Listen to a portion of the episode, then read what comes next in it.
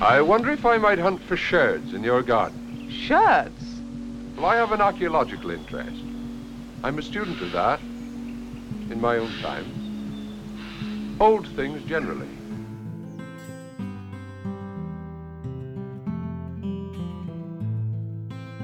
You're listening to Sherds Podcast, a journey through the outskirts of literature.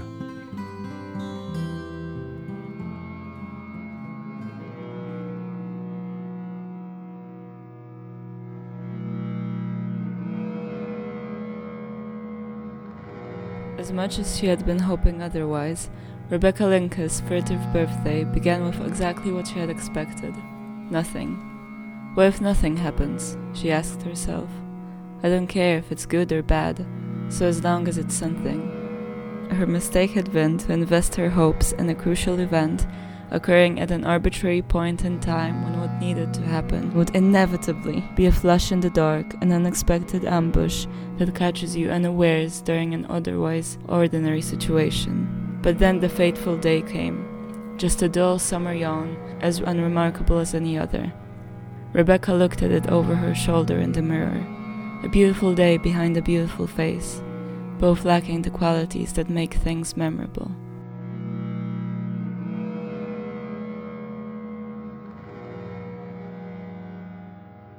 That was the opening paragraph of The Naked Woman by Armonía Somers, which was originally published in Spanish in 1950.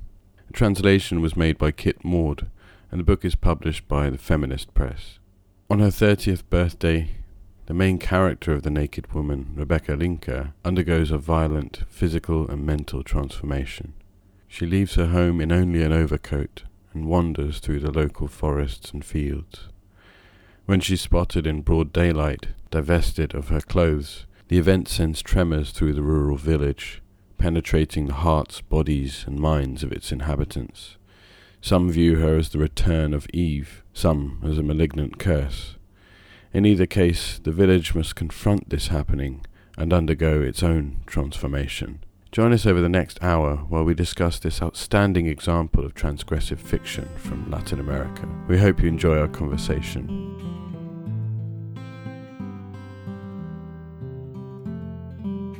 So, welcome to episode 27 of Sherds podcast. My name's Sam Pullum. I'm here with Rob Prowse. How you doing, man? Uh, yeah, very well. Glad to be back.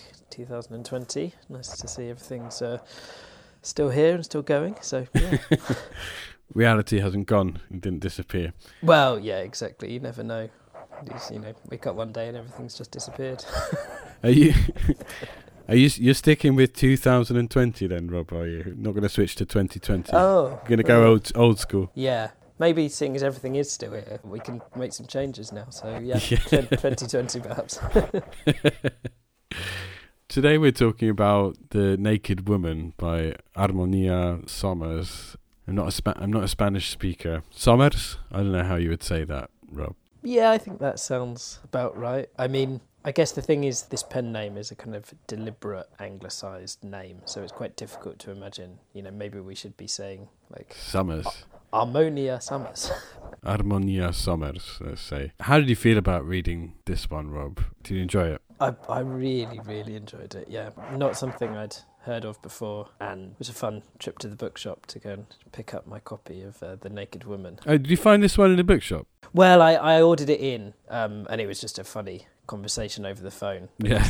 The, the bookseller didn't know what this was. In fact, it's like a, a really phenomenal piece of feminist fiction, but it could have been something else entirely. um, yeah, almost as, as soon as I started reading it, I thought it was it was absolutely fantastic, and I enjoyed it right to the end. And I've kind of been recommending it to all sorts of people since. So yeah, really, really kind of blew me away. I was very into it. What about you? Yeah, I was really into this one too. It's nice to finally get round to it actually because I'd heard about it quite a while ago, or over a year ago or something, from the translator of it, from Kit Maude. Just randomly, really. We we follow one another on Instagram, and he he used to post about it quite a lot when it came out so I'd always wanted to get hold of a copy and I, I had no idea what to expect really from this one Uruguayan literature is very much uncharted territory for me. You know, I'm familiar with some South American literature, but it's my first encounter with writer from Uruguay. Yeah, immediately after reading the first few pages, I, I knew I was in for something really unique and certainly something challenging. Would you consider it a challenging book, Rob? Yeah, certainly in some ways. I mean, the the beginning of the book certainly doesn't make it easy for the reader, and I think you know you were you were sort of a day's reading ahead of me or something, and I remember you saying to me that you know persevere at the beginning because it, it does get easier, and it wasn't I wasn't enjoying it, but yeah, it's uh, stylistically a challenge at the beginning, and then that kind of eases off a little bit. Elements of it are challenging, and certainly intellectually, probably quite challenging. It's something that you settle into, and it starts as something quite oblique and elliptical, you know, and it's it's sort of demanding in a way that lots of modernist novels are, but that eventually you you grow accustomed to the style and it, it even I think quite distinctly simplifies as it goes on there are still moments of, of real strangeness or, or confusion. I heard this critic, Angel Rama, talking about Somers having a baroque style. At times it does really it does feel very lyrical, so I enjoyed that aspect of it. Interestingly, she also called her the most unusual prose writer that the history of our literature has ever known. And there is something just quite alien and, and unique about the style here, I think. Yeah, yeah, yeah, yeah, certainly. I mean there's a I don't quite know what the right word is, like multifaceted, but I mm. really mean multi-voiced, and I'm sure there is a word for that, but I, I can't think of it. Polyphonic. Yeah, maybe polyphonic is a good way of describing it. I mean, I know the kind of background reading that when it first came out, people thought it may have been written by more than one person. Mm. And I can understand why people might have thought that. It's not that there's not a stylistic coherence, I think it does fit together, but something about the kind of abrupt shifts that can make it quite strange to read. I've not read anything quite like that.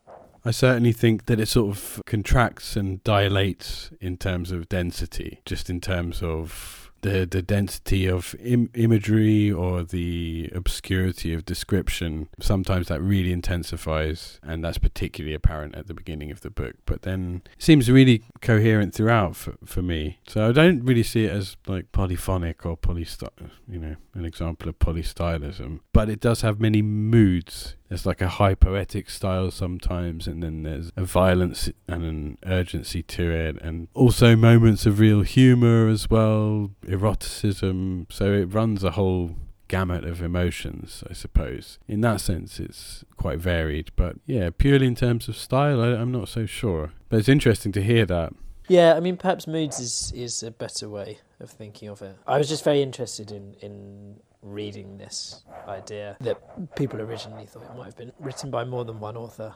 So the book is published in 1950. It feels like it could be quite a transgressive book for this period, especially written by a female author. Yeah, I guess there's something in the setting which is so almost a kind of folk tale mm. that it's not of any particular time. I don't know. I don't know if this is over the top, but I think if this was published today, I don't think anyone would think it anachronistic. My copy has got a quote on the front from Carmen Maria Machado, and I've read some of her work, and I think there's there's really massive similarities with some of her shorter stories. So yeah, to to imagine what this what this would have felt like to read uh, in 1950, I can't quite imagine. Certainly transgressive. There is a kind of timelessness to it. I think it doesn't. F- doesn't feel particularly like it's set in any particular time. It feels like the rural community where most of it takes place is, I don't know, in some sense outside of any historical reality. Yeah. From my perspective, I mean, I'm sure it's not the case for people who you know are reading this in Uruguay. Maybe there are specific things that I'm I'm missing, but no, it certainly has this detached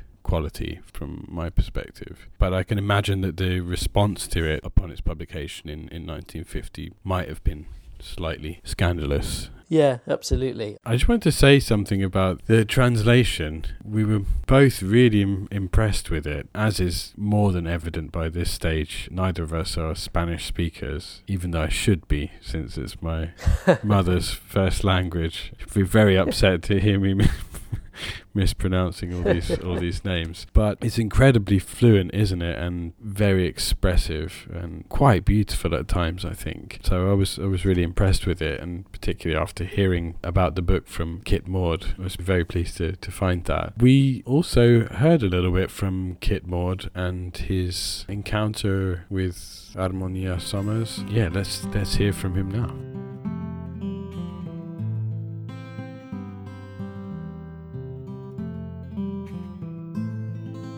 Hello, I'm Kit Maude, the translator of The Naked Woman, or La Mujer Desnuda, by Harmonia Somers. I'd like to start by thanking Sam and Rob for inviting me to do this, and more importantly, for picking this book to be included in their fantastic series. The breadth of reading you guys choose, the, the books you choose, they're just fantastic, and I, I very much enjoy listening to, to what you have to say. And I'm very interested in, to hear what uh, you guys have to say about this book. Now, you asked me to talk a little bit about the importance of Harmonia Somers in Latin American literature, but that's actually kind of a tricky thing to do. Because I, I think the best way to describe her reputation and influence, or her importance, is almost as, as an importance in potentia, because she's an extremely well known writer in um, Latin American literary circles, but she's not necessarily an extremely well read writer. I discovered this myself when I first came across it because I started this this book's translation came about several years ago, um, or it began several years ago, when an editor in the US asked me to recommend some women writers who would fall into a kind of modern classic territory, who were writing in the 20th century. Um, but who hadn't yet been translated. So I asked around, and a lot of people mentioned Harmonia Somers. A lot.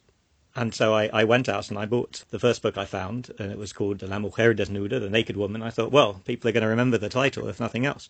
And I started reading, and my first reaction was, this is so weird. How, what, what on earth is she talking about? Um, so I, I went and, and, talked and wrote an email and, and, spoke to the friends who had recommended her. And they said, oh, no, we haven't read her. And, and this is this is sort of a theme. She is to describe her as a as a cult writer would be almost an exaggeration, because a cult implies some kind of organization and, and, and following. Whereas the experience for those of us who love Harmonia is very much more of an individual one. Once she gets under your skin, I mean, she stays there. But a lot of readers are just as likely, as she said once in an interview, to, to want to throw her books out the window. Of course, I'm here to ask you uh, not to do that but um, rather to, to, to let her get under your skin because once she does, it's such a rewarding, wonderful experience. But getting back to her importance, I think that, I mean, I would say this, but I think that she's just about to become very important in Latin American literature and, and hopefully uh, to some extent in English as well, because a lot of her themes feel extraordinarily contemporary to me. I mean, there's this subversiveness, there's a fierce feminism that underlies everything she does, but there's also a sense of irreverence, irreverence towards the things she's subverting, for sure. The patriarchy, the church, the state, uh, men to, to a great extent, and also prudishness. She has absolutely no time for repression in any way, shape, or form. Life is there to be enjoyed. Sex, especially, is there to be enjoyed. And anyone who tries to tell you otherwise isn't going to get much shrift from her. But she's also irreverent on a more basic level to things like sentence structure and grammar and, and her reader. She, I mean, she, she really doesn't give the reader much help in the way she writes. She sort of rambles on and jumps from one topic to another, from one time to another, from one character to another. And you're always you're always feeling a little bit like you're playing catch up, that you have to concentrate hard to, to keep up, which also makes uh, translating not necessarily the, the, easiest thing in the world. But I think that irreverence is really very contemporary. I'm seeing writers these days, all from all across the world, in, in Spanish especially, beginning to write like this. Now she was doing this 70 years before uh, before they were doing it, um, but I, I get the feeling that this is really her time to be read and, and, and enjoyed and properly understood. So it's it's really exciting to be able to to share her work in English, and I think that's true on the academic side as well. I think she was overlooked for a long time by the academy. Very few, there's very little sort of literature about her, but Right, but now essays are popping up. The, the first book of critical work on Harmonia Somers is, I think, is about to be published or has just been published. Which is why I get the feeling that in ten years' time we're going to be talking a lot more about writers who who have been influenced by Harmonia Somers. Or that's my fervent hope, at least. But I've, uh, speaking of rambling, I've rambled on long enough. So I'd like to say thanks again to Sam and Rob for covering the Naked Woman. I'm very excited to to hear what you have to say about it.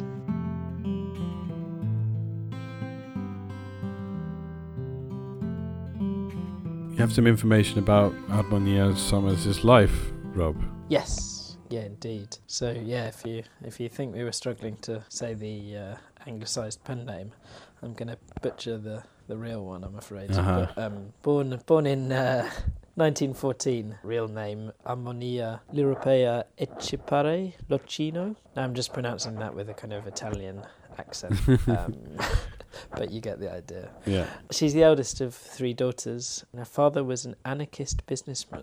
I don't know, seems like it might be a contradiction in terms, but Mm. Pedro Etchepare and her deeply Catholic mother, Maria Judith Locino. And apparently, she was um, the only girl admitted to her primary school, so obviously, kind of like very academic from a from a young age. She studied pedagogy at the University of the Republic, and she finished that course in 1933, and she kind of moves into education. And I think it's yeah, really important to say here that actually, as well as being an author, an extremely accomplished author who's kind of recognised in her lifetime, she's kind of something of a like a big deal in the world of pedagogy. Mm. If you kind of have a brief glance over the, the Wikipedia, there's actually far more about the things that she's done in that part of her life almost than, than the novels that she's written. Right. Yeah, uh, it's very interesting. But yeah, so she's uh, she teaches in various different schools in the 30s, and she publishes essays through the 40s and 50s, winning awards. And these are all essays about education and kind of like education in different environments. So in schools and in prisons and various other things. And in 1950, so the year that this book is published, she was sent as the delegate of the Pedagogical Museum of Montevideo to attend the Inter American Seminar on Primary Education. And seemingly off the back of this, she was then invited by the government of France to collaborate with the French prison system to be a, a kind of consultant on education within the French prison system. Oh wow. It's kind of kind of amazing. And also, she publishes this book. Yeah. Uh, so she's really obviously incredibly prolific, and I don't quite understand where she finds the time to do to, to kind of lead this almost double life. Yeah. So she she travels as as this kind of like role as the the delegate for this uh, museum to the United States and to UNESCO, and she's appointed the deputy director of this museum in the fifties. And it's um, around this point that she also meets her husband, who's Rodolfo Henestrosa, who is publisher of one of her novels, and they kind of marry a couple of years after he publishes one of her works. Somers is often kind of grouped with this group of Uruguayan writers known to the generation of 45 who are authors who come onto the literary scene in the late 30s continue writing right up until the military dictatorship which happens um, comes to power in the in 1973 this movement is defined by a desire to kind of like build a modern Uruguayan style. To resist conformity in style, offer new and critical intellectual perspectives. And they're kind of like, for the most part, realists and very much of the left. Now, I think Somers didn't really like the fact that she was kind of lumped in with this. And I think, you know, this book is many things, but it's certainly not a realist novel. Uh, So you can kind of understand why she may not have enjoyed being considered to be part of that particular movement. She certainly kind of like finds a very distinct voice, I think. But she's also part of this group of Uruguayan women who are pushing pushing the boundaries of literature at the time. Perhaps people that are interesting for this podcast at a future date, who I don't really know much about. Cristina Peri Rossi, who was exiled from Uruguay for her writing, and Clara Silva. But she did have very big supporters within Uruguay of her work, despite perhaps being slightly outside of the kind of mainstream literary scene. Angel Rama, as you've already mentioned, is a really big supporter, and as you've already said, described her work as some of the the most unusual narratives in our literary history. And then yeah, she she kind of continues her her kind of like educational work. She becomes the director for the National Centre of Education Documentation. Uh, receives a UNESCO follow, fellowship for this role. But in the 60s, sort of mid 60s, she stops teaching and devotes herself to, to writing. Despite this, there are some really kind of like long pauses in her output. There's not a huge number of novels, and there's there's periods, mm. kind of like entire decades really, like 1953 to 63, and then later in 69 to 78, where there's where there's just nothing. But she did continue publishing right up until her death in 1994. The head rolled heavily like a fruit. Rebecca Linke watched it fall impassively, feeling neither joy nor sorrow. This marked the beginning of a new state of being, no more than a black strip frozen definitively in time. Was it possible that the moving world had been resolved just like that with a single thrust? The headless woman lay on the dark carpet, stretched out nightmarishly in her final act. There could be, there very well may be, a dimension in time for such things, but it offered little room for conjecture. Once the throat had been severed, all questions came to an end. Anyone who has ever lost a limb knows that on occasion, for a few brief titillating seconds, you feel as though it has returned. The sensation is very convincing. This is how she felt, still precariously placed in her memoryless strip. Or maybe her head, the one she didn't have, was sprouting again easily, naturally, like a kind of poppy seed. She felt a slight buzzing inside of her, just a pregnant glimmer, but it was the only sign of life that she could have possibly hoped for. After an incalculable period of time, deep elemental impulses began to reappear. One foot twitched, then the whole body jerked upright, and just like that, the black strip was tamed and the first stage was over. Now she was able to find her erstwhile head and take it in her hands. She rocked it gently as she walked, testing the weight of her burden. She was still unable to move in a set direction or keep her balance. An inner growth, like the first swelling of milk, was taking possession of her. But that wasn't all. In her deepest, most intimate core, an awareness of guilt started to manifest itself. She had spilled the sadness onto the earth, this head without a pedestal was her doing. The woman could not yet do anything but the simplest acts, but she tried and succeeded in performing a series of movements. She picked up a handkerchief and placed it with a free hand under the head, fastening it at the bottom. This was more than necessary. Blood was falling from the circular wound like rain. Then the savage little statue shimmered back into reality, and the true nature of her crime was revealed.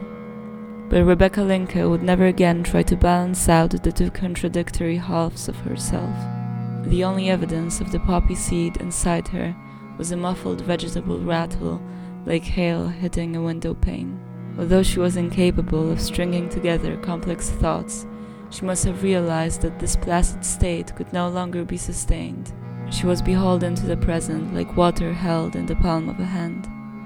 Quickly placing the head on top of something, she stepped back to observe the effect in the darkness. The amputated body part continued to mutate, now adopting a stubborn disposition. Seen from a new perspective, the woman decided that she liked this version better than the little effigy of the peasant woman with its round, protruding tongue. Fierce and angry from her chin to her eyebrows, temples, and hair, she regarded the incredible metamorphoses of the bodiless doll as a challenge. A strange, equivocal feeling came over her. She knelt down until she was at the same level as the head. Amanda, I want to kiss you, she murmured. But she was unable to consummate the act. As in a nightmare, the unreality of her mouth made it impossible. Suddenly, she saw in horror that the head was still bleeding, the gaunt, pale face hunkering for its blood. It was now paramount that she restore the natural order of things.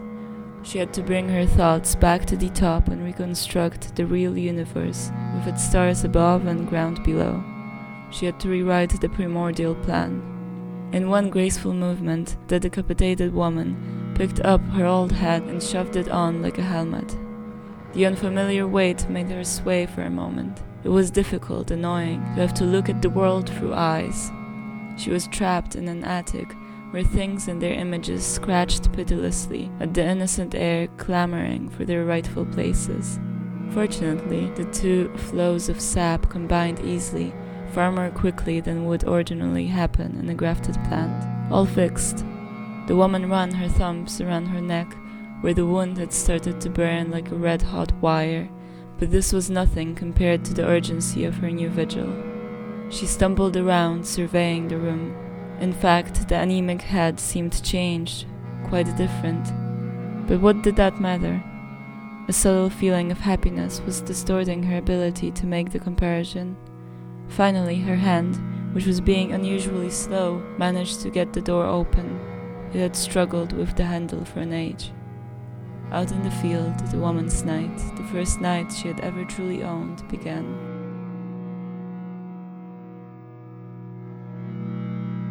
Yeah, one of the most ar- arresting things about the book for me is this very early portion of it where we encounter a scene of self decapitation or auto decapitation, described in quite an ob- oblique manner, but that appears to be what, what's going on. I, I, wonder what you made of that of that scene, Rob. What did you think upon sort of opening the book? And this is the first event. Is this auto decapitation? Yeah, well, I mean, I think stylistically, it certainly throws you in at the deep end, and then to suddenly find yourself in this uh, strange dreamscape where you're not entirely sure what's going on, whether whether this is real, whether it's kind of like very symbolic. It's interesting, of course, that the knife that is perhaps used or not used, uh, decapitation is, is kind of being used as a bookmark or as a, inside a book. I definitely thought of it straight away as some symbolic removal of you know, whether it was kind of like rationality or uh, some kind of like break with her previous perceptions or something. I certainly think it's it's the case that it it feels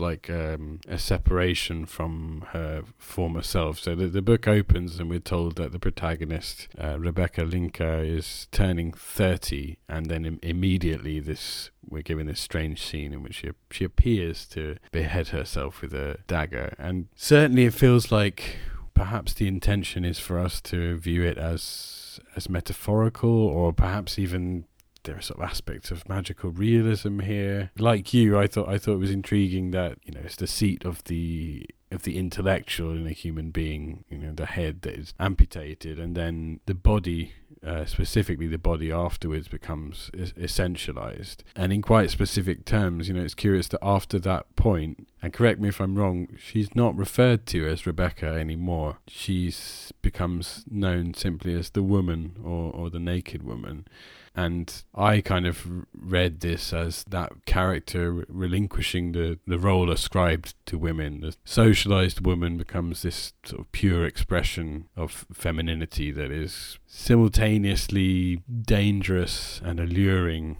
and that, that no one has that no one seemingly in the the rest of the novel has any real idea how to to understand. And that's certainly the case, isn't it, Rob? That uh, as this naked woman emerges one one day within the village, she just essentially sort of wreaks havoc within within the mind and souls of, of anyone who encounters her or even hears about her. So there's a, there's a real threat to the female body specifically, isn't there? The essentialized female body there for society. Yeah, it's interesting. I think that in this in this short section that the head is removed and then kind of put back. Yeah. I guess the kind of like agency of the putting back, the fact that that's a deliberate effort means that perhaps everything is somehow changed. It's somehow on her terms. Yeah, I think it even says like Rebecca would never again try to balance out the two contradictory halves of herself. There's something that happens there in this initial, you know, it's obviously so important for what it's set up that it's at this point that she then steps out into the into the world. And I think it's even described as yeah, it's as, you know, she, when she steps out after this decapitation and this recapitation, I don't know, uh, but yeah, that she she steps out into into the woman's night, the first night she had ever truly owned. That'll be the the subtitle of this this episode, Rob. The, Yeah. the recapitation in, the naked woman. No, I think a- absolutely that's that's crucial. I was looking at an article. I say looking at because the article was in Spanish, um, and it's by Nadina Ol- Olmedo called Gótico y Género, El viaje decapitado de la mujer desnuda. Um, so I think Gothic, the Gothic and gender, the decapitated journey of the naked woman. And I, I had a look at this with the little, with the aid of some electronic translation. And this article reads the novel through the lens of the Gothic tradition, particularly as it reads it against a tradition of, sort of patriarchal Gothic, in which the female body is mutilated or strangled or mistreated in various ways and and this writer is claiming precisely the the same thing as you that uh, you know she argues that it's really significant that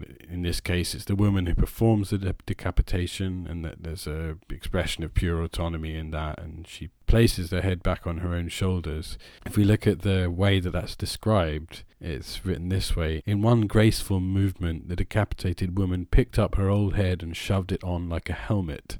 And it was interesting to me that this military simile would be used, you know, suggestive of a sort of combative attitude on her part, or at least a, kind of de- defensive one for sure. And just to continue that this idea of the of the Gothic that that writer claims that by doing this that she inverts the trend of previous Gothic novels by male authors, in which male characters show a clear obsession with the with female necks that they finally strangled, and you know that the the neck is associated with vampirism as well, and that Somers is kind of altering the the order of the male Gothic since the woman takes control and performs it herself. Also, like you said, the way that she escapes is curious there, or the way that she li- exits that room anyway. We, we've seen it described as almost prison like, right? The light coming through the blinds, I think, uh, compared to bars, right? Uh, on on the window. Ah, yeah, okay. And yeah, so sh- it says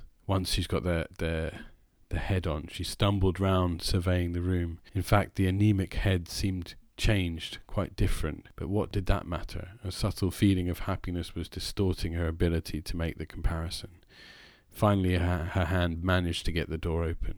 It had struggled with the handle for an age. So there's a really strong sense of both relinquishing her former sense and maybe the sort of rational conception of femininity, but also this larger escape from from the domestic space, you know, from socialization and out into the forest or out into this rural landscape. Yes, I thought it was interesting that yeah, Olmedo, that writer, associates the house very directly with with society. Yeah. The way that things happen to the to the body and the bodies of various characters and the way they transform are fascinating throughout the book. I think it's something I hadn't actually thought about when I read it, but that moment where it says the hand had been fumbling for an age, I hadn't really thought about. Perhaps what's happening at that very point is, is twofold, where this kind of like new head has introduced a, some kind of new rationality or like a, certainly a break with the previous intellectual life, but also there's a new engagement with the body to the extent that actually even simple tasks are very difficult, and that perhaps what we see as it goes on is a kind of learning of the body and a kind of like a feeling. And it's um you know even in this the kind of like the first walk, but continues right through. There is some very small elements of uh, physical pain mm. that she kind of brings upon herself as she kind of moves through, and it, at certain points that is just the very the practicality of um, being naked. Yeah, you know, she talks about having thorns in her feet, yeah, getting scratched by branches and things like this. And in one way, it kind of made me think of the kind of like imagery of the of the kind of martyrs, but actually I, I don't really think that's what's being pursued here, or I assume it isn't anyway, because of I don't think we're we're sort of meant to see this this woman who she's now become as as a martyr. No, although she kind of becomes something like that for others at times, but I think you're right. Yeah. Yeah, and so I guess maybe I would think of it more as a some kind of like a, a trial or sorry, she's trialing in terms of or she's trying things out in terms of this newfound tuning in to the the feelings of the body and what, what she experiences. And so descriptions of kind of like walking across a field strewn with, with thorns and things are actually mm. very beautiful and so it, it kind of shifts it away from being like a arduous thing to really just maybe feeling some of these things for the first time. But also, if we can think about that, that description of the head being returned like a helmet, that there's something soldierly about it. Yeah. These are battle wounds that, that is quite sort of triumphant, that nothing is going to stop her. She's certainly never described as weak or timid at any point. She seems to have sort of mythical strength, a spiritual strength.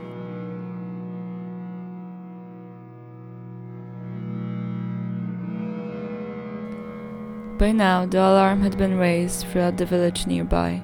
The high pitched, hysterical squeals of the twin brothers were drowned out by the voices of the local residents, whose doors all opened at once as though blown out by a supernatural earthquake.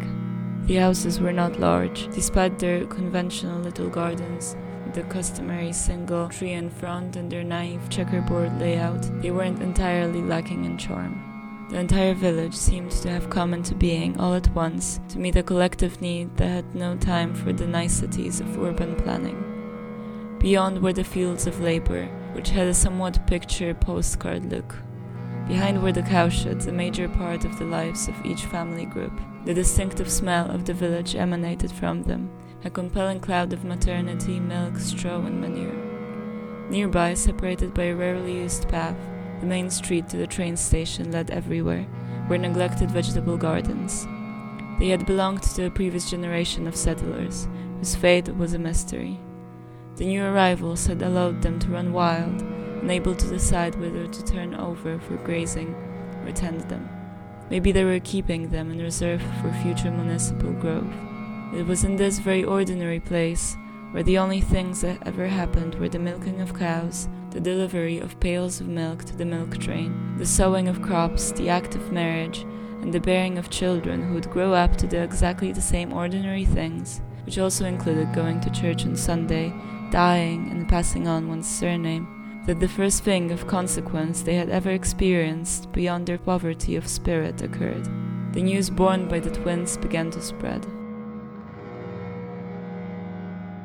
What do you think of what she inspires in, in others when she's spotted in the village? The first the first meeting is the, the twins, who are described as perhaps not necessarily the most intelligent. I guess I'm trying to imagine what it, it would really be like to, to Yeah.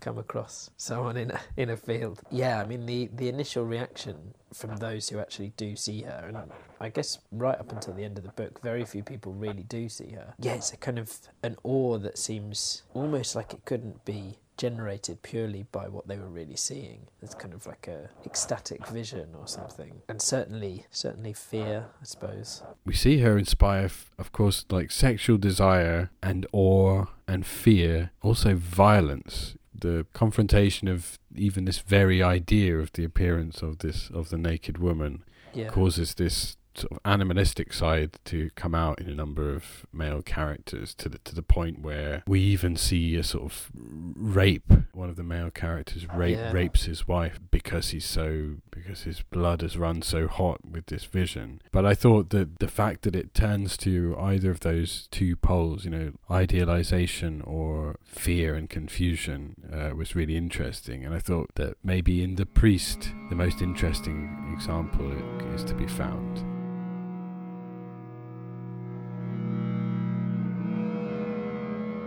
The priest was pale. He, too, was consumed by the vulgar sweats of the flesh, the sweat of a difficult night when sleep only makes things worse.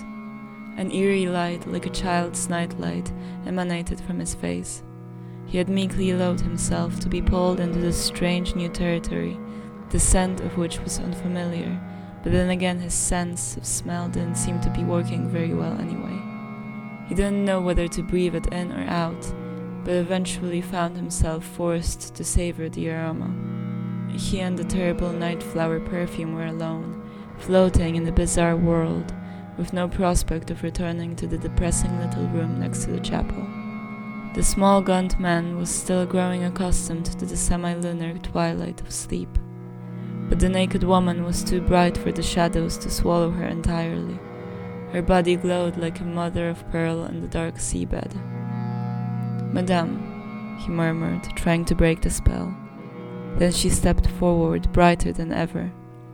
She is a torch of burning roses, he thought, But what roses? Roses that can whisper secrets, secrets that God doesn't want you to know. She seemed to be saying in her brave but gentle feminine way, It's me, I am standing before your lean face and white forehead. It's too big for the little head you've been given. Give me that head, burning on its own like a flower in the desert. This is a night for two, give it to me. The man suddenly saw his own hand floating in the oppressive air of the room then multiplied like ripples in water. But what was left of his decapitated body couldn't get a hold of any of them, as much as he chased madly around.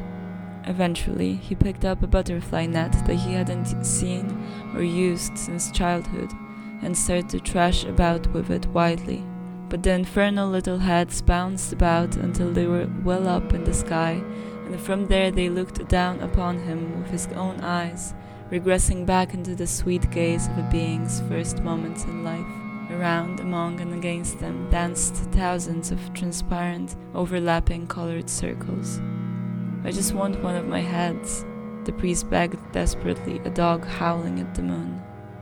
The image of the woman, though faint, never faded away completely from the sea of cloned heads and circles.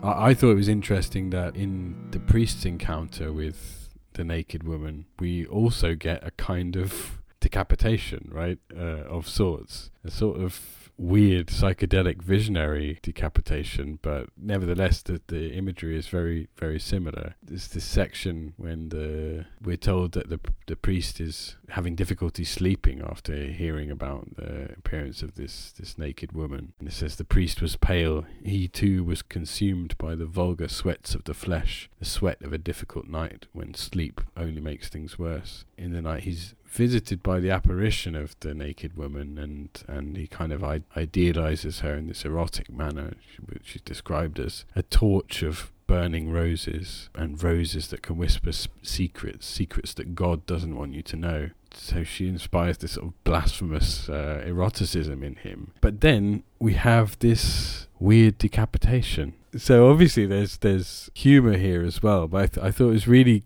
curious in terms of what the, the that the critic who placed this in the tradition of the Gothic had said, viewing the auto decapitation as an expression of autonomy. And this is one which places a male figure in a position of powerlessness and infantilizes him, causes him to regress through childhood and even to sort of pre verbal state. And he, he kind of, kind of looks quite pathetic, I suppose. It's possible to view this again as the inability of the patriarchal view to rationalize feminine autonomy, you know, the the intellect once again has to be relinquished or, or forcibly severed. And it kind of feels like a free expression of the erotic from a feminine perspective has to contain something violent and, and forceful yeah, that's that's really amazing. I just hadn't made the connection between the two decapitations, but yeah, I think it's it's absolutely kind of on the money what you've what you've just said there. The, the kind of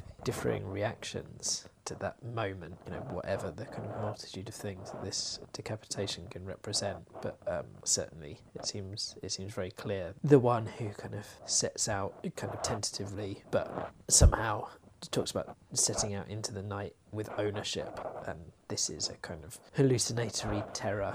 Uh, mm and that perhaps you know that with the woman she undergoes this decapitation to then find some kind of wholeness whereas the male character is left in this kind of like shattered existence like begging for like one element of the previous self yeah. to cling to the priest it is in fact in the in the same section where mm. it hmm. says that he's shattered into little pieces each of which seemed to contain some aspect of his character. However, because of the lack of full support, the whole, none were able to find purchase independently of one another. The implication is that perhaps this, yeah, like a kind of certain patriarchal worldview is so um, so embedded in the kind of mindset of the men that we encounter here that it kind of becomes impossible for them to kind of witness this woman and everything she represents and, and to remain whole. But I think it's interesting that none of the men really, none of the men really seem to come to any kind of um, conclusion or, or peace with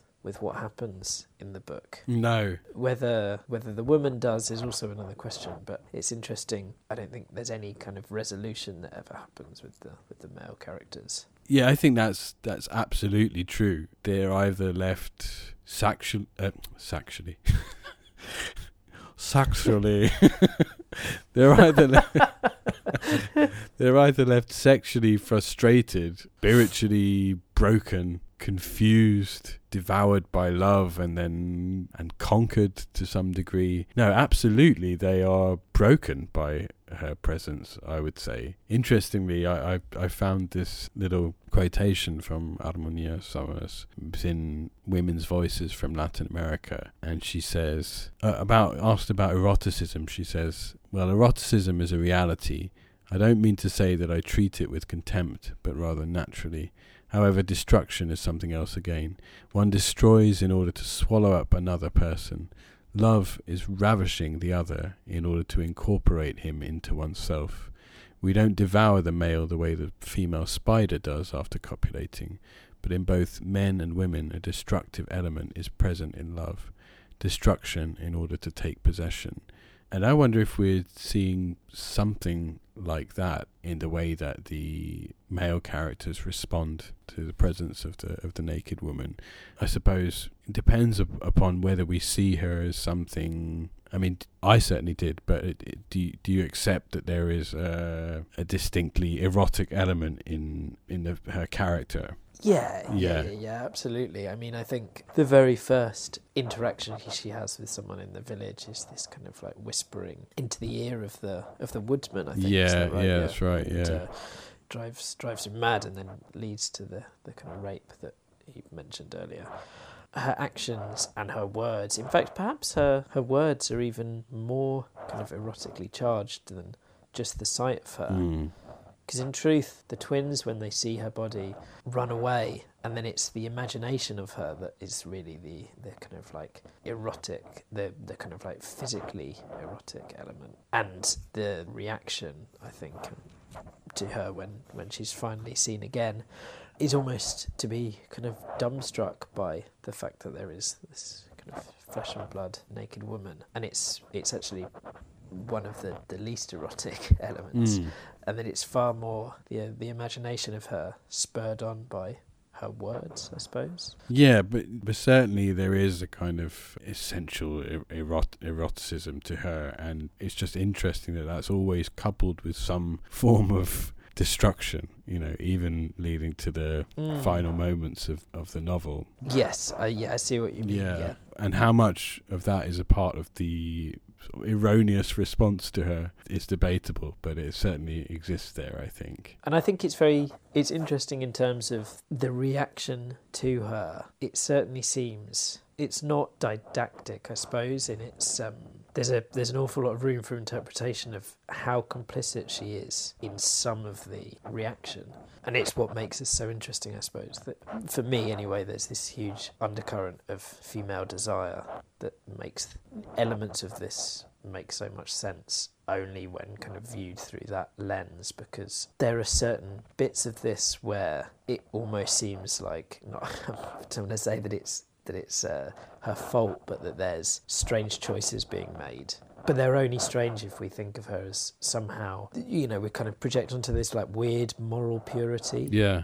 it also is perhaps the view of her that's taken by the priest. This hallucinatory dream is, is it was given to us in in the context of the priest being a, a painter who was kind of saved from a childhood illness and so was given to the church as a kind of thank you, but perhaps always has had this uh, painter's eye or like a, a kind of like a certain aesthetic sensibility. Mm. And unlike many of the other male characters whose response is a kind of like lustful violence, his response also perhaps does a different kind of violence in that he sees the naked woman as the kind of appearance of the feminine ideal, this uh, kind of like pure womanhood, which, of course, is in some way supposedly elevating her to uh, almost godlike status, but in another way erases well any of her desire for Yeah, a start yeah. and any of any of her feelings. So yeah, I think this is um, for me one of the one of the most interesting bits. She's kind of fallible in her eroticism outside of the eroticism which is kind of projected onto her or the idea of her. The woman does not and has never existed, at least not for anyone who is not as clean as she. She exists only for those who are worthy of touching her, which is to say that she does not exist at all. Yes, don't make those worried faces on my account. I haven't gone mad. Eve, as I explained to you, was thrown out of paradise because of the fruit. But wherefore all this shame and fear of the eye of God, with its clear waters and fathomless beauty? That, as strange as it may seem, is what I ask you today. She has returned, that is all, because she now knows that God wanted her to eat the fruit. The naked woman is passing through the village, seeking to appeal her judgment, and she mocks you and your poor feminine other halves, you who are so primly attired but incapable of eternal love. Oh, she is more than a woman, and she may well dazzle us with her game, but what is the point of trying to share the scent of this rose, the first flesh rose to walk the earth, with the likes of you? The priest's words were smothered in a wave of coughing and creaking joints, but not his poetry, which remained suspended in the air like a trapeze artist over a safety net. For the first time, she, the woman, had been mentioned and named. She was initially linked to a biblical myth, then hell in a manner bordering on heresy. Now she could be seen in thousands of different forms, depending on the image each carried inside of them. Her shape had been as vague as a sliver of the moon in the daylight, but no longer. Given form by the priest's words, and what words they were, the femme fatale hardened in each incarnation of her spell, bathing them in the breath of truth, perfuming their faces with her hair, scratching every palm of her nails. The priest, meanwhile, had paused once again, ostensibly to clear his throat. But as he pretended to be lost in thought, he surveyed the congregation and gauged their reaction. I say she does not exist, his voice taking on a prophetic timbre. It is true that he idealizes her and um, characterizes her with this purity. Gives her a kind of innocence uh, that is too pure for his congregation, right? He sort of chastises his congregation for the way that they sexualize her, even though he is guilty of, of doing that himself. We've already learned that about him. And that does seem to make her sort of devoid of of desire from the outside. But I, I also thought it was curious that she calls herself Eve Mm. towards the beginning of the text. I think this is when she appears in the home of is it the woodsman? Is that where she appears? Yes. Yeah. Yeah. Yeah, so she does call herself Eve, but among those names that she applies to herself, and there are quite a few of them, uh, is the name Judith as well. That's someone who's come up in our podcast before when we talked about the very first book we looked at, Rob, Flower Phantoms. Ah, yeah, of course. Yeah, Ju- Judith is an ap- apocryphal book in the in the Bible, and she's a character who beheads Holofernes. She's associated with trickery and betrayal of, of men, and also unattainability. So she she is a character who remains unmarried for the rest of her days after decapitating. yeah, uh, interestingly, this character Holofernes. So that's a that's another sort of resonance with decapitation there, and it seems to me that it's it's this part, not just desire, but it's this violent, aggressive, uh, triumphant aspect of her character that he refuses to, to see. You know, and it's it's also striking, I suppose, that this instance of feminine power is kind of written out of the Bible, you know, or it's not included with within it, uh, that it's an apocryphal text. I'm sure a biblical scholar could tell me more specifically why. But yeah, she's associated with quite a number of female figures in the Bible. I've heard people talk about her as a, a figure like Lilith. Is that even mentioned in the in the afterword, Rob? Ooh, I don't know. Yeah, because it's not in the text, is it? No. It's um, it may well be, but I can't remember. There's there's also an echo of Lot's wife hmm towards the end of the book. So we have this scene, the sort of denouement of the of the book, the conflagration of the church. We have this passage. Bathed in a reddish glow, she looked up at the sky, a pomegranate sliced in half. She looked behind her, and what she saw might have turned her into a pillar of salt or granite. The church had become a flaming skeleton. You know, this is this is a reference to to Lot's wife when she's given the command not to look back when she flees the city of Sodom. She disobeys and is punished by being turned into a, a pillar of salt. So there are all these instances of, I suppose, disobedience, essentially, Mm.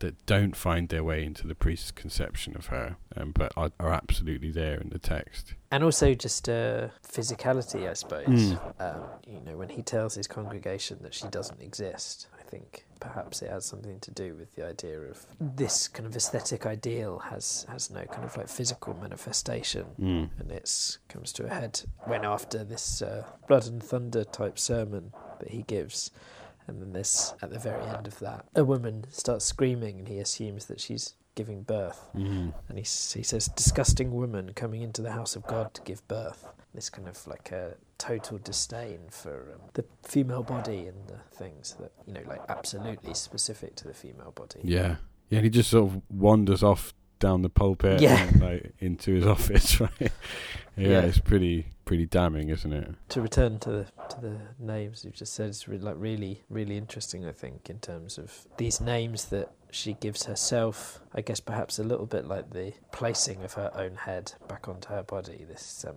this ability to take on many names and like really interesting uh, and often kind of like overlooked. These these kind of figures that are maybe not always seen as powerful figures she kind of invests them within the context of the story with a new power or maybe suggests something that we haven't quite thought about that but I was also really struck. I read um, there's a really interesting article in this kind of like online journal called Three Percent, which is from the University of Rochester, but it talks a little bit about this naming. And the the really interesting thing I got from that was it spoke about, as well as the specifics of the name being really interesting, the inability for any of the characters to give her a name because she has described herself variously of all these names, Mm. and the power that comes with being able to name something that she is taking away. So she's kind of giving that power to herself by bestowing her own names, but also she's removing the power from these male characters to give her a name. Mm. Well, it's very interesting in a sort of Adamic sense, isn't it? Yeah, yeah, yeah, yeah, exactly.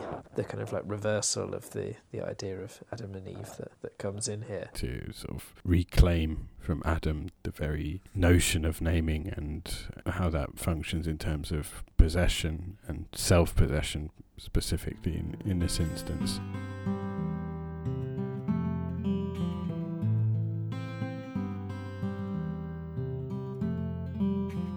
In this final part of the book where where she meets Juan and they have this kind of intense seeming like 5 minute love affair where they uh, they fall kind of madly in love very very quickly. He he seems to undergo some kind of strange awakening but it's very difficult to understand like the motivation or uh, what exactly makes him different from any of the other men. And one part of this i suppose my way of trying to think of it was through this idea of female desire because the first living being that the naked woman encounters is, in fact, the horse. I'm sort of slightly loath to make the connection between femininity and the animal because I think that's quite problematic. But she empathizes with the kind of like horse's downtrodden existence and uh, takes off some of the kind of harness that it's wearing Mm. and notices this wound.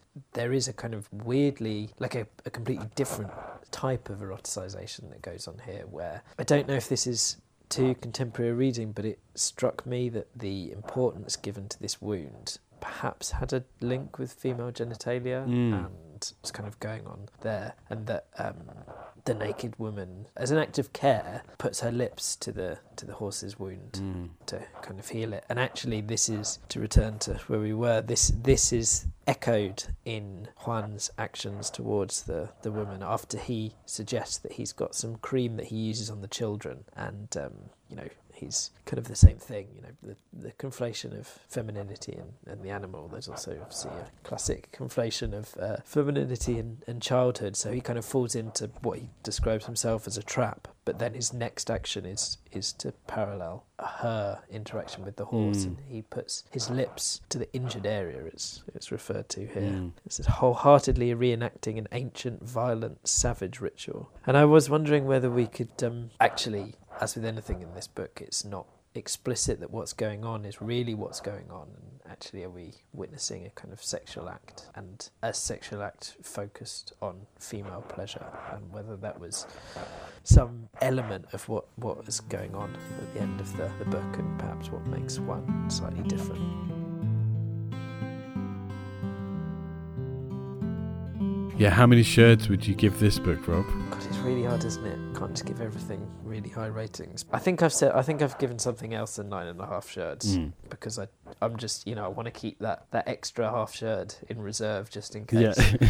But I think this is this has really got to be a, a nine and a half as well because I was just completely blown away by it. I think it's it's really fantastic and I've enjoyed talking about it so much. And 100% it's going to be something that I return to. So yeah, yeah, yeah. That's that's it for me. Um, what what about you? Yes, a sim- similar impression to you. I think more than any book that we've read together for this show, I found this one kind of confounding in a really strong way. I feel like not only do I want to return to it, but I, I have to return to this and uh, give it a, a second and more, um, and hopefully a, a deeper reading. But I know that that will be a really pleasurable thing to do.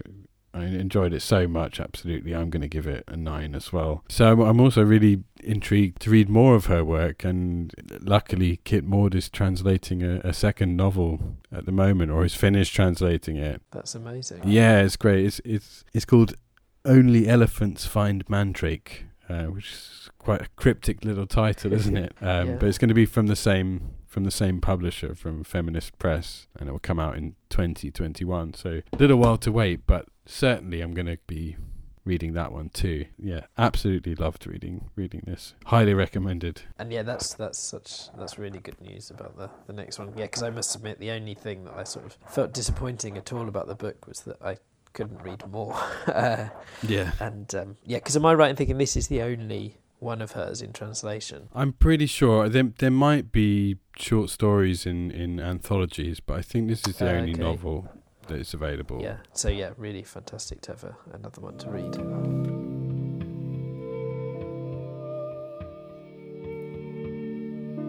We hope you've enjoyed this episode of Sherds Podcast. If you have any questions or comments about our conversation, please write to us at sherdspodcast at gmail.com. You can also follow us on Instagram or Twitter, and if you like the show, please leave us a review on iTunes. It really helps our visibility. Thank you for listening, and we'll see you next time.